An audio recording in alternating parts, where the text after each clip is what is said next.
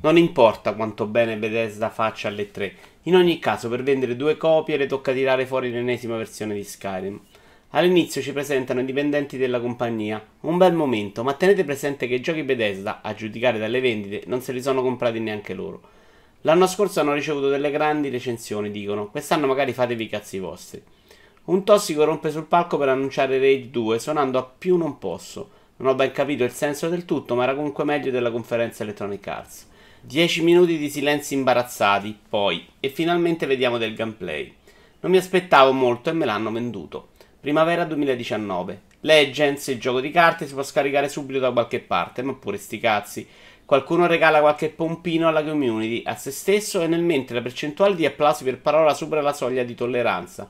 Si parla di test online e delle sue espansioni nel mentre. Arriva Doom Eternal, ma non verrà mostrato prima del QuakeCon. A quei champion non hanno ancora staccato la spina. Il tanto atteso DLC di Prey è una sorta di modalità survival sulla luna. Prey Moon Crash è disponibile da subito. Wolfenstein Youngblood sarà ambientato negli anni 80 a Parigi con le figlie del protagonista. 2019 pure lui. Qualcosa in VR arriverà per Wolfenstein, ma perché farlo vedere in conferenza? Parte la super gag per scherzare sulle 1000 versioni di Skyrim, poi si passa finalmente a Fallout 76.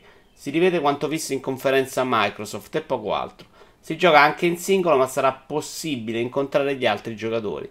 Grande spazio alle costruzioni, ma boh, mi sembra la versione sfighe di un Destiny-like. Out il 14 novembre 2018. Fallout Shelter arriverà su PlayStation 4 e su Switch. Bucio di culo. Out adesso. Annunciano pure un Elder Scrolls per mobile, Blades. Sembra decente, ma pure no. Chiudono con l'annuncio next gen di Starfield, un nuovo franchise, e di Elder Scrolls 6. Aspettare, gente, aspettare. Male per i giochi, e avevano Doom 2, spettacolo terrificante.